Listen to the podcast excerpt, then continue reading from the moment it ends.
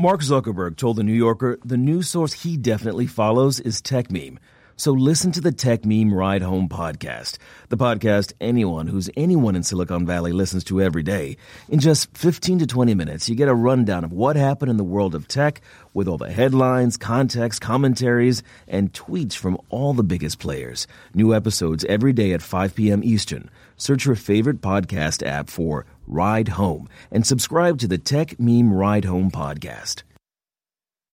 Tired of spending hundreds of dollars for prescription glasses? Zenni offers thousands of affordable eyewear styles, starting at just $6.95. No ridiculous markups, no hassles, just quality, affordable eyewear delivered right to you. Visit Zenni today at zenni.com slash CNN. And good evening. We begin tonight with breaking news, sad news. A storied American political family is saying goodbye to its matriarch. All Americans saying goodbye to a former First Lady. Barbara Bush has died at the age of 92. Uh, she lived an extraordinary life. In a statement, former President George W. Bush writes, My dear mother has passed on at age 92. Laura, Barbara, Jenna, and I are sad, but our souls are settled because we know hers was. Barbara Bush was a fabulous First Lady and a woman unlike any other who brought levity, love, and literacy to millions. To us, she was so much more. Mom kept us on our toes and kept us laughing until the end. I'm a lucky man that Barbara Bush was my mother. Our family will miss her dearly, and we thank you all for your prayers and good wishes. Jamie Gangel uh, joins us now uh, with more. Uh, Jamie, what do we know about, uh, well, the last several days for, for Mrs. Bush? So, you know, a lot of people, Anderson, knew that her husband has been struggling with Parkinson's. We've seen him in the wheelchair. Very few people realized that she had been struggling with COPD and congestive heart failure for the last two years. And it's been rough on her. She was, uh, she was getting tired. She told friends and family that she was ready. She had been in and out of the hospital quite a few times.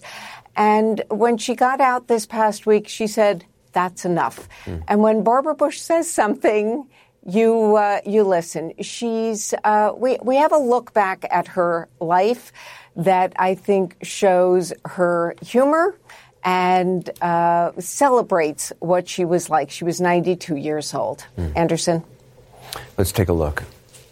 Barbara and I just wanted to pop in here. To most Americans, Barbara Bush was known for her trademark white hair and pearls.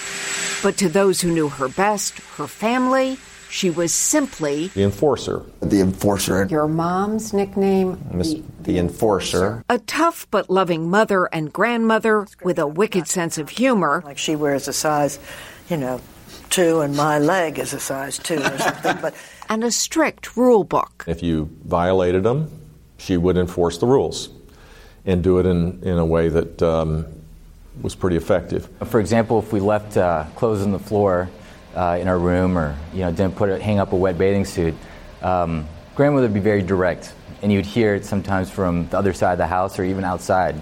Uh, you know, for us to get our butt back inside and, and clean up quickly. It didn't matter who you were. She was the sergeant, and he was reading his paper, and Barbara looked over at him George, take your feet off my table. I said, the guy is president of the United States of America. Give him a break. No, he knows better than that. Your mom didn't hold her tongue? No, not at all. Mother was on the front line and expressed herself frequently. Mother uh, was there to maintain order and discipline. I am the enforcer. There's no question about it. But you got angrier than your husband, didn't you? Always. she still does. You're feistier than him. True. When it came to her husband, former President George H.W. Bush, she was loving. He was Superman, still is. And devoted. You can criticize me, but don't criticize my husband or you're dead. Always fiercely protective of her husband but in a way that avoided the pitfalls of some other first ladies who have seemed overly intrusive. His not so secret secret weapon. She had an, uh, a foot with the family and a foot in his career. This idea that she was not politically involved is not true. You know, she was there. Barbara was someone too who could who could tell George what she what she thought, and I and she and she would, just like she could tell everybody what she thought, and she would. I'm not sure that my grandfather would have obtained nearly as many accolades as he did, uh, but for my grandmother. Critical political partner. An essential political partner. Together for more than 70 years, the Bushes were the longest married couple in presidential history. A love story documented in hundreds of letters between the two. I love you, precious, with all my heart, and to know that you love me means my life. How often I have thought about the immeasurable joy that will be ours someday. How lucky our children will be to have a mother like you. And then later in the letter, Good night, my beautiful. Every time I say beautiful, you about kill me, but you'll have to accept it. The public also loved Barbara Bush, making her one of the most popular First Ladies in recent history, even though she didn't see it that way. Why don't you like the word popular? Well, because I don't think it's true, and I don't know how to cope with it, and I just don't like it. And I, I, I don't want you to stand up and say, "Here comes the least popular That's woman." right, uh-huh. I mean, uh, I just don't. It just makes me very uncomfortable. But she used her platform to improve literacy, raising awareness and hundreds of millions of dollars to benefit the cause. If more people could read and write and comprehend, crime, everything would be better. Occasionally, there was some controversy. In 1990, when Mrs. Bush was asked to speak at Wellesley's commencement ceremony, students protested, claiming she wasn't feminist enough. She responded with a speech that brought everyone to their feet. Who knows? Somewhere out in this audience may even be someone who will one day follow in my footsteps and preside over the White House as the president's spouse. And I wish him well. That political savviness made her a force on the campaign trail well into her 90s. During the 2016 presidential primaries, Mrs. Bush gave one of her last television interviews to CNN while stumping for her son Jeb. What do you really think of Donald Trump? I do not. I don't even think about him. I'm sick of him. Classic Barbara Bush, with no nonsense candor that sometimes made headlines. This was her response to Alaska Governor Sarah Palin's 2012 presidential hopes. I think she's very happy in Alaska, and uh, I hope she'll stay there. And she made news again when asked about her own son Jeb running for the White House two years before he did. He's by far the best qualified man, but no.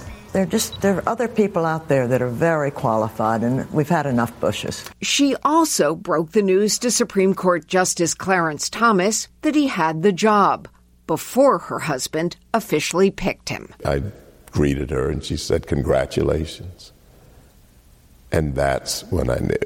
And she said, Oh, I guess I let the cat out of the bag.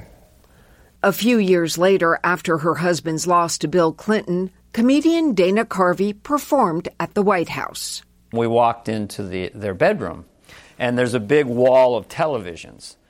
Uh, and on one TV was a close up of Bill Clinton, the new president. Another t- TV, there was a picture of Ross Perot. So they're side by side. And she just walks in, looks over, sees the two of them, and goes, I, I can't figure out which clown to look at. I'd imagine it took her a lot longer to forgive me than it did him. And, um, and maybe she never has. It took me a little while, I confess. But eventually she came around, and Bill Clinton went from political foe to unofficial family member. I love Bill Clinton. Maybe not his politics, but I love Bill Clinton. I'd walk across coals for her. I think she's immensely impressive. A sentiment echoed by her family. She is so smart, so sharp, so uh, aware. She's she's witty, she's wise. She's kind of got that fierce mama bear type instinct. She'll she'll defend and support any son or daughter or family member that gets into any kind of trouble. Um, she's been a passionate a- advocate for literacy. So my mom's amazing. I think um, the reasons that you know my cousins and I have kind of turned out to be productive citizens and have never taken the fact that we were grandkids of the president for granted is because of Barbara Bush. Children, grandchildren, and great grandchildren, all part of the life and legacy of Barbara Pierce Bush. The one request I have is that they stay loving siblings. And so far, so good. And I'll be looking down, so behave yourself. And Jamie Gangel joins us now. Uh, you talked about this, the love story. They celebrated, I think, their 73rd wedding anniversary on, just on January 6th. It's incredible. She was 16 years old when she met uh, right. her future husband at a uh, at a school dance. He was a senior at Phillips uh, Andover. Right, and she told me that he was the first person she ever kissed. Wow. And uh, 73 years of marriage. George Bush said in his book of letters, and I, I, think it really summed it up we were two people, but we were one. It was a remarkable, remarkable love affair. And, and Anderson, I know that today is a sad day and a sad moment, but what I like looking back and listening to all of those friends and family talk about Barbara Bush is you really got a sense of her personality. If if she was here, and I believe she is looking down, she would be saying, why are you all making such a fuss about me? She's very direct, very outspoken, uh, a lot of fun, but she, there was a part of her that didn't like being the center of attention, but no question she was the center of that family. Well, also, I, you know, just in reading uh, about her incredible life, um, w- while her husband, before he got involved in politics, you know, they had moved, obviously, after he graduated from Yale, they moved down to, to Texas. Um, he got involved in the oil business. He was away a lot. He was on the road a lot, working, building a business. She, as you said, was really the one holding the, the family together. I mean, she was kind of the, the person on scene. Right. Uh, you know, we heard them say that they called her the enforcer. That was her nickname. No question she was, and they were a, a, wonderful but wild bunch of kids. But the other thing that I think is true is that it never stopped. And, and one of the things that I'm not sure everybody knows is literacy was her cause. This was something that started when she was in the White House, but it was really because you saw her son Neil in the interview. She discovered he was dyslexic when he was a kid. And so helping him learn to read was something, it wasn't just a cause, it was a passion. And Barbara Bush and her husband, this is a little known fact, in their years since they left the White House, they raised together, they helped to raise more than $1 billion for charity, for literacy, for volunteerism, for cancer she never stopped right up until the end. I, I, saw her in September at a at a literacy function, and she was there taking pictures, greeting people. She really did believe in giving back. I, I want to bring the panel in a moment, but Jamie, also, I mean, for all the the love and and you know triumphs she had in her life, she also suffered a tremendous loss. She lost a, a daughter, I think, at age three or four to leukemia. That's right. So Robin, who was their first daughter, uh, got leukemia when she was about two years old. She died just before she was four. This also speaks to why the Bushes have cared so much about cancer research over the years. But it was heartbreaking. Yeah. I mean, it, it was just, and one of the reasons people always ask why she didn't dye her hair, her hair actually in that year when Robin died turned white almost overnight. She was very young at the time, and she just decided to keep it that way. And, and I believe she's going to be buried uh, next to uh, to her daughter, as will uh, the former president. That's correct. She's going to be buried at the Presidential Library at College Station. Her husband, when he passes, will be buried there, but uh, Robin's remains are there, and she'll be buried right next to her. Together again. Jamie Gangel, uh, right. stick around. I want to bring in uh, Maggie Haberman, uh, Paul Begala, Dr. Sanjay Gupta, Douglas Brinkley, David Gergen, and Kate Anderson uh, Brower. Uh, Doug Brinkley, I mean, not since Abigail Adams has anyone been a wife and a mother to presidents, and yet Barbara Bush was certainly a force of nature in her own right, and I believe in, even her father was a descendant of of a president as well. What do you think her legacy will yeah, be?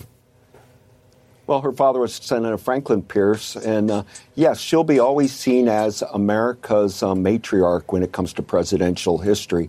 Uh, it was she was you know oftentimes we talk about the closeness of Ronald Reagan and Nancy Reagan and their love story, uh, but Ronald Reagan had been married to Jane Wyman before. Um, this amazing story of George and Barbara Bush, they created a kind of dynasty. They never liked that word, but the whole Kennebunkport compound thing was very reminiscent of the Kennedys and Cape Cod. Um, her her staying with her husband, but doing things always on her own terms. For example, when George uh, Herbert Walker Bush became head of the CIA, uh, she was very frustrated because he couldn't tell her anything anymore. They shared everything together. So she started going around and talking to people about her experiences when she lived in China, where they uh, bicycle rode all over the countryside. Uh, and that's when she got involved with the literacy campaign, which she thought was the key to unlocking the hearts and minds of, of the country. You, if you couldn't read, you weren't going to go anywhere in American life. So she became kind of a progenitor of book festivals and talking about books, whether it was a historian or novelist. And Laura Bush kind of emulated her, created a Texas Book Festival to celebrate arts and culture. Um, but it's mainly her devotion to her her f- husband and the fact that they had this incredible marriage and, and the fact how loyal she was to people that knew her. Even somebody like Lee Atwater, who many Republicans turned on, she stayed loyal to him because uh, Atwater had helped her husband. Uh, she either li- if she liked you, she would do anything for you, but she could be very unvarnished, direct, and didn't suffer fools lightly. Yeah. David Gergen, you worked for, for President Reagan when Barbara Bush was, was, second lady of the United States. You worked for President Clinton after he defeated her husband. What do you think you'll remember most about Mrs. Bush? Well, Barbara Bush uh, died the way she lived, with courage and grace.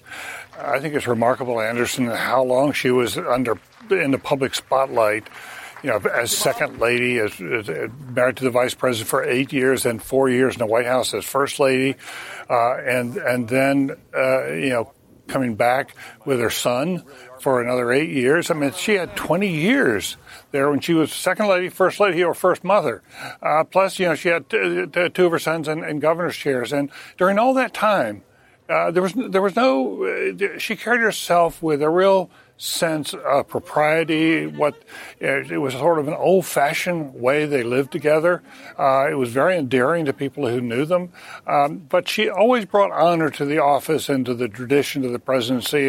And at a time when we feel like maybe that's in question, you know, I think she stands as a beacon of what a really good, strong, and as Doug Brinkley described her, matriarchal uh, first lady could be.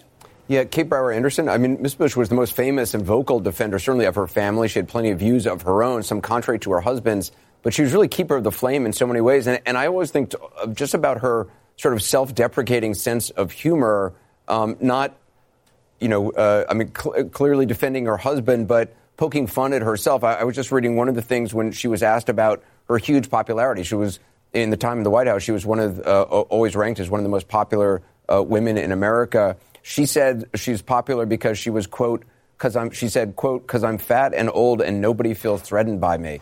I mean, it's very rare that people kind of poke fun at themselves uh, in, that, in that way.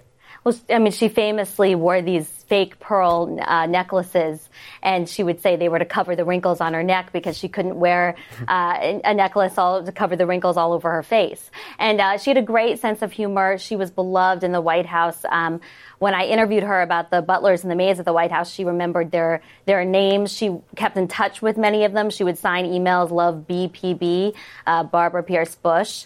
Um, and I think the love story um, between her and, and, President Bush is really incredible. I mean, they have the longest presidential marriage in history, 73 years. Um, she was asked if he had any flaws, and she said no, he was a saint. Um, and she told me, you know, I, I've I've been so happy as First Lady. So many good things have happened in my life. I have no complaints. Um, and it's all because um, of my husband.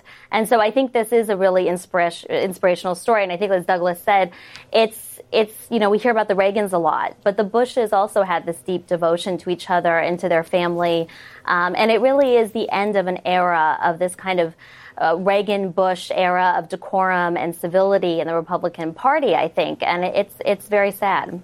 Yeah. Uh, first of all, just uh, Dr. Sanjay Gupta is here. Just on the on the medical front, uh, we know during when she was at the White House, she uh, was diagnosed with Graves' disease. Uh, but in, in the last few years, it was my understanding it was uh, congestive heart failure and COPD. Can That's you explain? Right.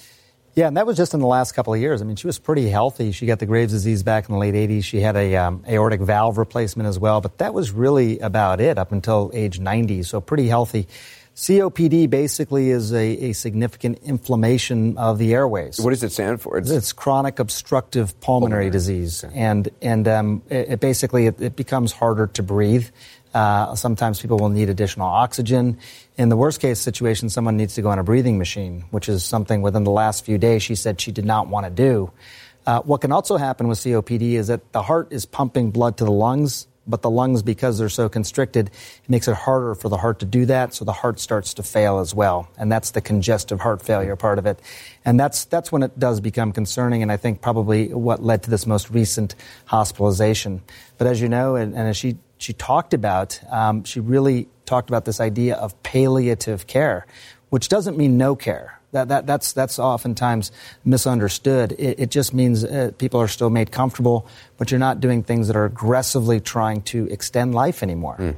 It's interesting. I was reading uh, about the death of her daughter when her daughter was, was almost four years old, and I think one of the regrets, regrets they had as a couple was that they ignored doctors' advice to uh, uh, to, to to not seek out uh, aggressive treatments on their daughter, and they did have a lot of aggressive treatments. And I wonder how that influenced yeah, her view of end of life for, for later on in her own life. Yeah, you know, I, I, don't know that she, she talked much about it. You know, as, as Jamie was talking about, it's really been President Bush whose, whose health, you know, has been focused on a lot, and he's been in and out of the hospital several times.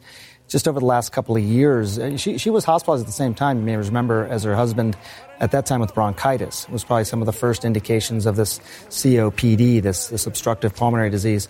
But it was just over the last few weeks where she just said, no more of this aggressive care, and not putting a breathing tube in, not doing things besides just comfort. And, and uh, her uh, there, a statement had been put out uh, uh, just in the last several days that said it will not surprise those who know her that Barbara Bush has been a rock in the face of her failing health, worrying not for herself, thanks to her abiding faith, but for others. She's surrounded by a family she adores and appreciates the many kind messages and especially the prayers she is receiving. Paul, I mean, she was she was a politician in her own right. I mean, uh, not not you know, getting out in front of her husband in, in, terms of his politics, not contradicting him. But later on in life, she said that she was uh, uh, uh, pro-choice, um, and yet. Uh, I mean, she had a great political instinct and was an incredibly important advisor to her, the president. Absolutely. She was, she understood the, the power of being beloved. It's not that she was popular, she was beloved and respected. And there's great power that comes with that. And I think she used it wonderfully. And in all of the campaigns she went through, her husband ran for Congress, he ran for the Senate, he became vice president, president, that her son, uh, uh, her, her other son became, all that. She looked back on all that and she said, I hate the fact that people think compromise is a dirty word.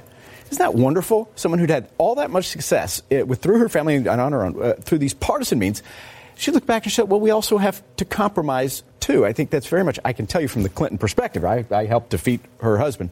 She could not have been more gracious. President Clinton is right, it took some time.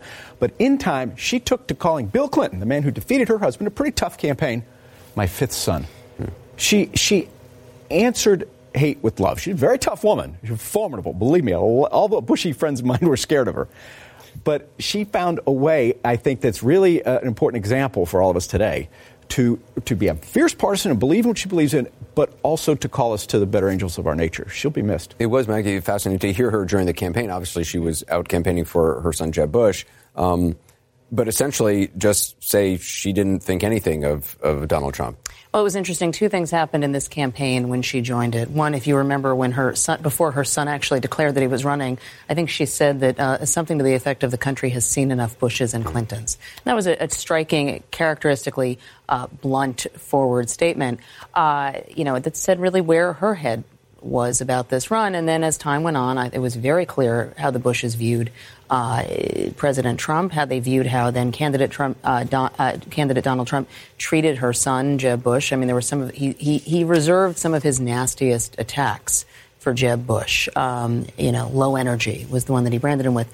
Um, she and her husband, uh, and to a lesser degree, their their former president's son, made clear that this was a, a brand of politics that they did not subscribe to. Mm. That they considered this to be beyond the pale. Not just the way in which um, President Trump campaigned, but the positions he was taking. It's also such a. Uh, by the way, the White House has put out a statement. I'm just going to read it. It says President Bush, uh, President Donald J. Trump, and First Lady Melania Trump joined the nation in celebrating the life of Barbara Bush. As a wife, mother, grandmother, military spouse, and former First Lady, Mrs. Bush was an advocate of the American family, Amongst her greatest achievements was recognizing the importance of literacy as a fundamental family value that requires nurturing and protection. She will be long remembered for her strong devotion to country and family, both of which she served unfailingly well.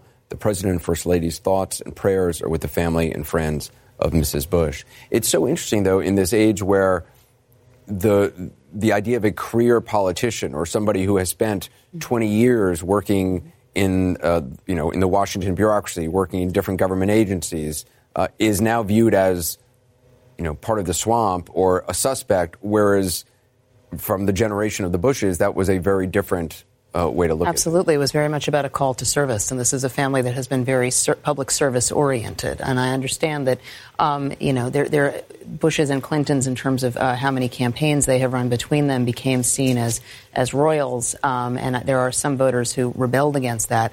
But the reality is that both families had a tremendous public service mind uh, and, and bent toward their approach.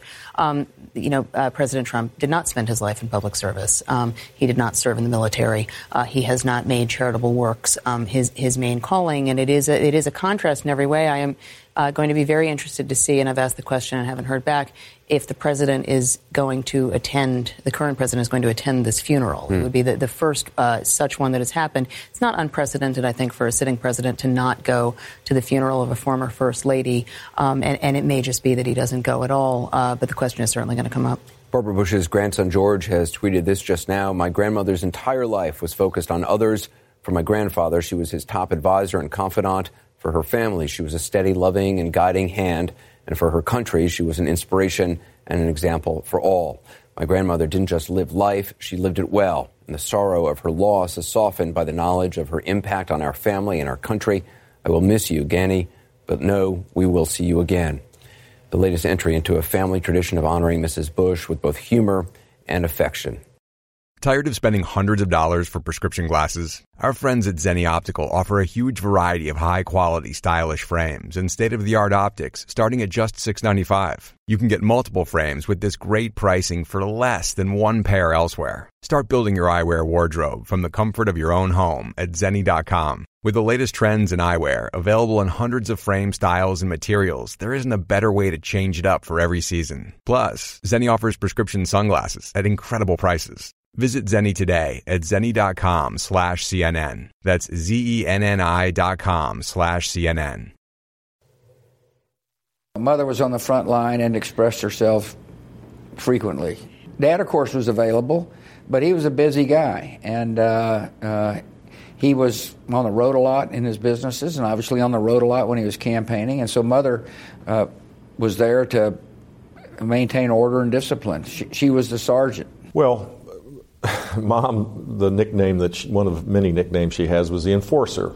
So there were unwritten rules, and if you violated them, she would enforce the rules and do it in, in a way that um, was pretty effective. I don't remember my dad doing that. Yeah, I mean, it's, uh, you know, for example, if we left uh, clothes on the floor uh, in our room or, you know, didn't put it, hang up a wet bathing suit, um, grandmother would be very direct and you'd hear it sometimes from the other side of the house or even outside, uh, you know, for us to get our butt back inside and, and clean up quickly. I think um, the reasons that you know my cousins and I have kind of turned out to be productive citizens and have never taken the fact that we were grandkids of the president for granted is because of Barbara Bush. It's like God picked two people and said, "You guys would be a really good team. You guys are going to do a lot of good for people." By being together. Mom is amazing. She really is. She is. She is so smart, so sharp, so aware. She's she's witty. She's wise. I would say she, it was her role. More important role was keeping us humble and grounded. I mean, she she was a rule maker, and she did have high expectations for keeping things neat and just basic rules. Um, and she would let us know when we hadn't met those rules. But you know, she would never let us think we were any different or better uh, than others, and and she was she just kept us grounded. Jamie Gangel, uh, you uh, obviously have interviewed her so much uh, over the years, and, and, again, just in the reading I've been doing over the last couple hours about her life, it just I'm just struck by the extraordinary family that she and her husband has created. They had six children, one of whom, as we've been talking about, Robin, who died uh, at the age of three of leukemia, 17 grandchildren, seven great grandchildren. I was also reading that uh, in, in, the 44 years of their marriage, Mrs. Bush had to manage 29 moves for the family. I mean, that, that's extraordinary. That is a political wife who had a lot of experience.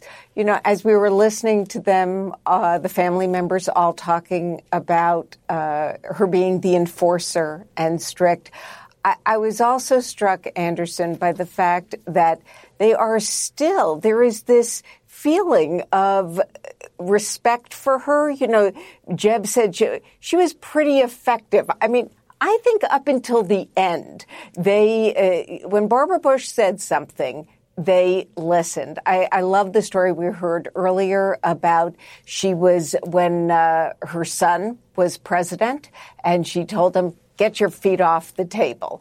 It's that was the direct kind of personality she had, but she was also a tremendous amount of fun. And one of her favorite expressions was if she called you dearie, and then she would say, Dearie, come over here and sit and talk to me. You always wanted to sit and listen to what she had to say because it was going to be fun, it was going to be funny, and she was going to tell you the truth.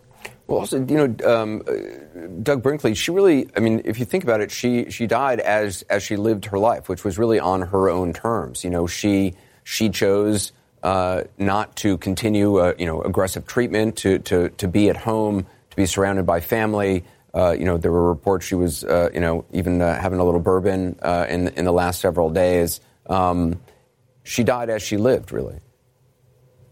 Um, yes, and she loved Houston, Texas, lived in River Oaks had all sorts of friends there. She really was. Uh, they they were they're incredibly social people, and that community is going to miss the Bushes terribly, but she also had this great affinity for Maine, and uh, they're building a memorial kind of museum right near their compound up there to, to deal with her life in New England.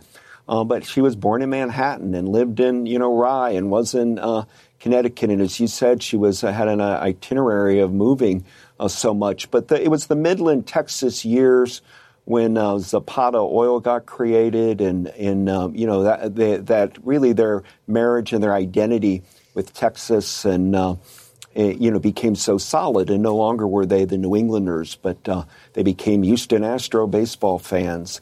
The te- they're always at the Texan football games in the NFL. And you, at her door in Houston, Anderson used to be a mat uh, when you walk in that said. Um, the reason birds fly so high is because they carry themselves lightly. Hmm. Uh, and that is a key to her personality. She did not like pomposity or people that were full of themselves or, or people that bragged. Her husband never did that, and she didn't care for people who did. Kate Brower Anderson, uh, the story, I mean, I, I keep coming back to uh, her meeting uh, uh, George Herbert Walker Bush uh, when she is 16 years old. She's one of the few first ladies who actually married uh, while she was still a teenager. She was under the age of, of 20 when they actually got married. But they actually uh, they got engaged a year and a half after they met, right before George Bush went off to war. and then it was when he was back on leave that they actually got married. That's right. She she left Smith College um, to to marry him, and she tells a great joke about how he's the only man she's ever kissed, and her kids just about throw up when she says that.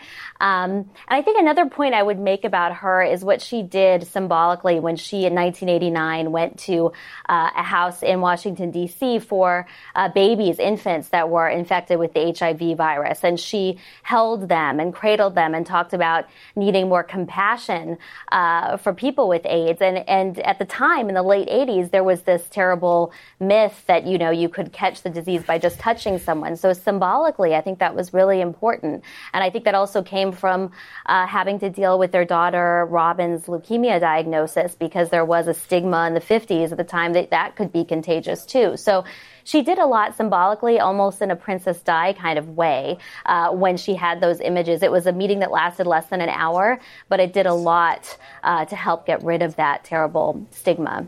David Gergen, we should point out uh, the First Lady Melania Trump uh, has issued a statement. I'm going to read it out. She says, Our hearts are with the Bush family as we celebrate the life and mourn the loss of Barbara Bush. Throughout her life, she put family and country above all else. Her dedicated service to the American people was matched only by her compassion and love of family. She was a woman of strength, and we will always remember her for her most important roles of wife, mother, and First Lady of the United States. My heartfelt condolences and prayers are with the Bush family as we honor her legacy. Uh, also, uh, the Office of um, uh, Barack and Michelle Obama. It's a statement from President and Mrs. Obama um, on the passing of, uh, of Barbara Bush. They say, Barbara Bush was the rock of a family dedicated to public service, and our thoughts and prayers are with both President Bush and the entire Bush family tonight.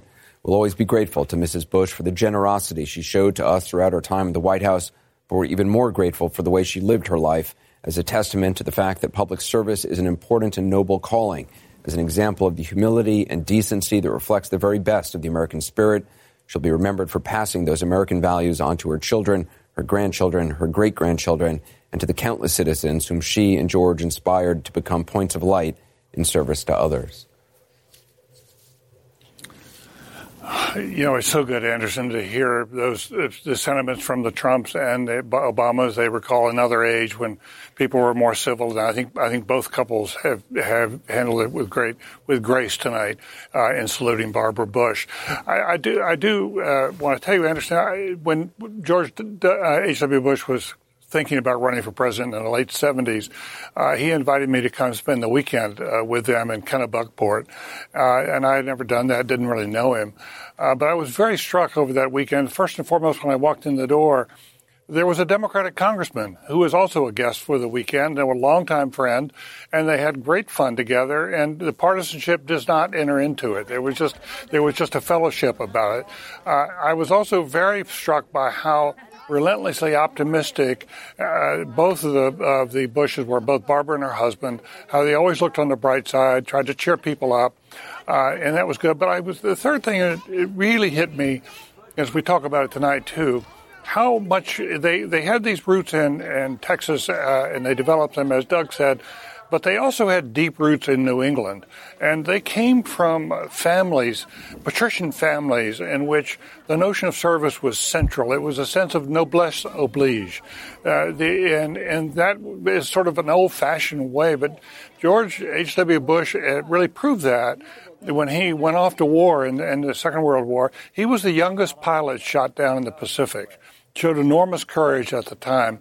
And I think it was embolic, emblematic of what they came to stand for. Mm. And this was a view you, you serve, you do it under duress at times, it can be rough at times, you have to go through this together, but it's important to who you are, not your wealth, but the service. Mm. Remember, to create an ad like this one, visit purewinning.com slash CNN. Uh, I want to listen now to, to Barbara Bush telling Larry King what it's like to be the mother of a president. What's it like, Barbara, to be the mother of a president? Well, it's it's, um, it's worrisome because you worry about the responsibilities. Having said that, it's not very much different from the other children. We were in Washington last week, and I got there before George, and Laura was overseas. And it really touched me. The president came out and met me at the door. I would feel the same way if Doro stopped work or Marvin stopped work and came out of the building. I really loved it. It was, but it's not that much different, do you think? Except Does he the huge call home. Yeah. Lots. Calls mom. But to see how, oh, calls mom and dad to see how we're feeling. Is it cold up there? Or uh, tells us what he's going to do we ask, "What you going to do today?" or Yeah. "Was it hard going to?" Checks in early in the morning, and no agenda, no, no, not doesn't want anything or doesn't. He's uh, he knows what he's got to do, and he goes out and does it. But uh, he still family means a lot to him. You ask what it's like. It's about family, Larry. It's not about the big deal or the head table or all that stuff. It's about a father and mother and a son. And then and you show me pictures of your kids. I could whip out pictures of mine. I mean, it's that's what it's about. And it's hard for people to, to realize that. But we've been there and uh, loved every minute of trying to serve. And we take great pride in our boys that are in politics.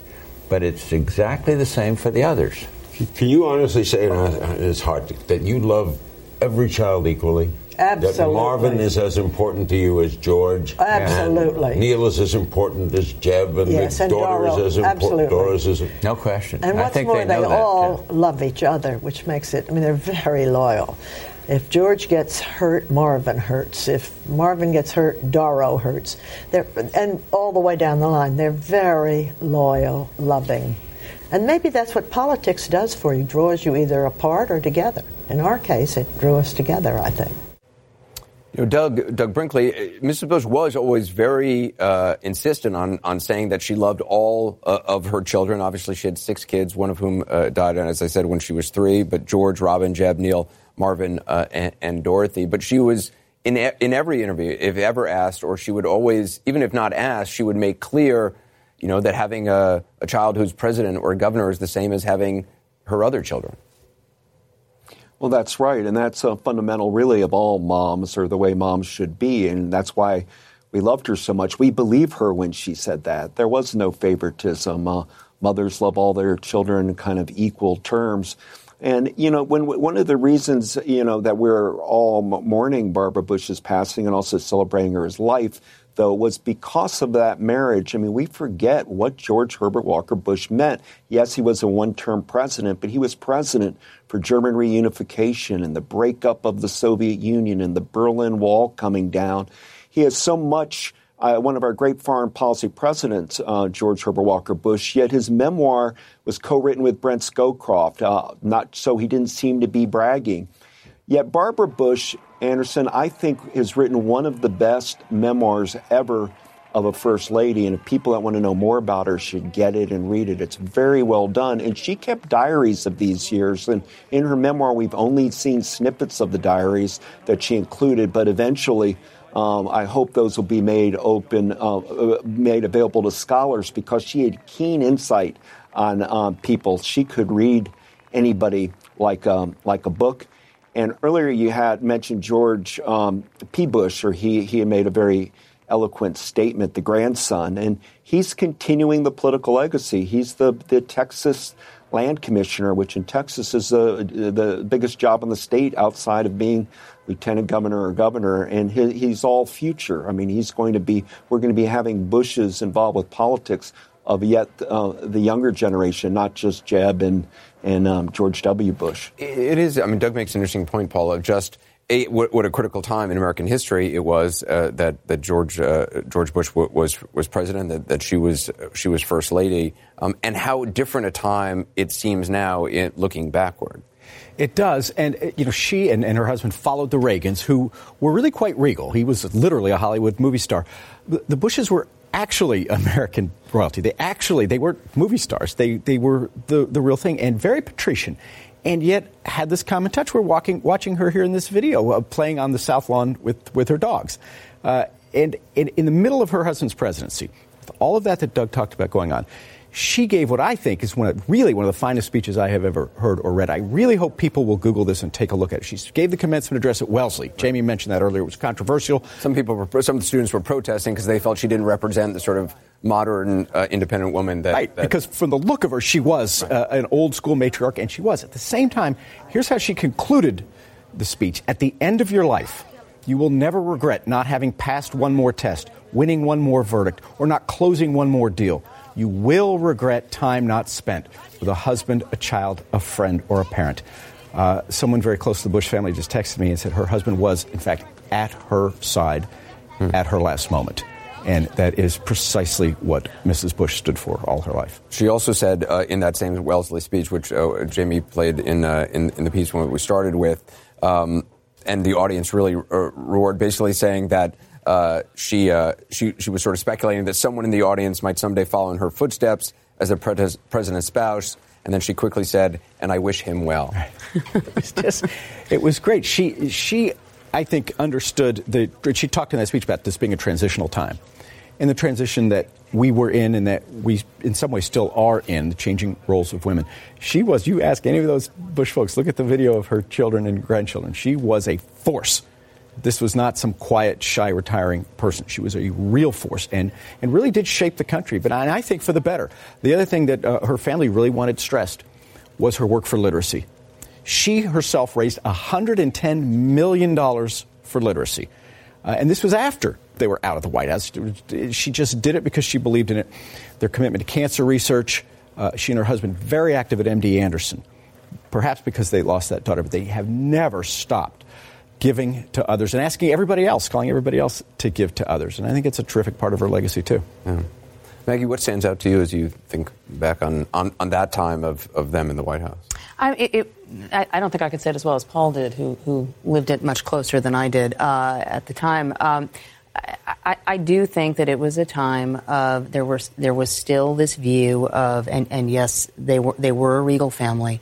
She was a traditional matriarch, but there was this view of public service and there was this view of how you served in the White House and what that meant. And I do think that uh, certainly um, George H.W. Bush embodied that, and I think that she uh, embodied the values of a very service minded First Lady. She clearly had opinions. She was not just standing there, sort of supporting whatever he said. She helped shape his views. She helped shape her children's views. She, uh, she spoke her mind. Um, she was a force. I do think that, as Paul said, we are we are uh, in in a rapidly changing time right now about the roles of women, and and she seems very anachronistic. I think when you were looking at her through the lens of today, um, she represented a very uh, strong and specific model of, of a of a of a woman who was doing the work that she was able to in the role that she was not elected to play. She was basic. She was serving with him, and I, I am struck just by. I mean, there was just sort of a basic humanity about her. I think the loss of a child can never be overstated, and I think it, it, it clearly impacted everything she did going forward. Yeah, and as we said, she'll be buried uh, next to her daughter Robin, mm-hmm. who, uh, who, died uh, just before she uh, turned four of leukemia, uh, as will uh, former President George Herbert Walker Bush Uh, when uh, when when that time comes. We're going to be right back. We're going to take our first break uh, in this hour. we have some breaking news, much more on the life and legacy of Barbara Bush over the next hour. right now, let's just listen to her as we go to break, talking with Larry King in 1994. Well, because I always knew that I was lucky and that life had been good to me, but I really remembered again how really good it had been. Because some people, when they face the catharsis of a book, and in order for a book to be successful, it has to be honest, Mine have a difficult honest. time no, letting I, it out. I loved writing the book. And, and let me just give you an example. I told George this on the phone this, this morning or last night before I went to bed, he called. I awakened Monday morning in New York City, having said goodbye to George Bush, and I looked, and the airplane went into the White House, and a lot of things happened. The Pope, um, Arafat met with Rabin, a lot of things happened. And I sat and watched the news. Darling Jessica Tandy died, and Hume Cronyn. I thought about Cronyn, and I, I thought, you know, I knew every single person or place that was on that television set thanks to George Bush, with the exception of Arafat, and George did meet him this year, but every other person knew me and I knew them. Quite a life. That's an amazing life. I knew it from writing the book, but I told George, I said, it really struck me how really great a life you've given me. But also from looking at the book, aspects of it Barbara Bush didn't like. Of course. Nobody likes a child to die or losing an election.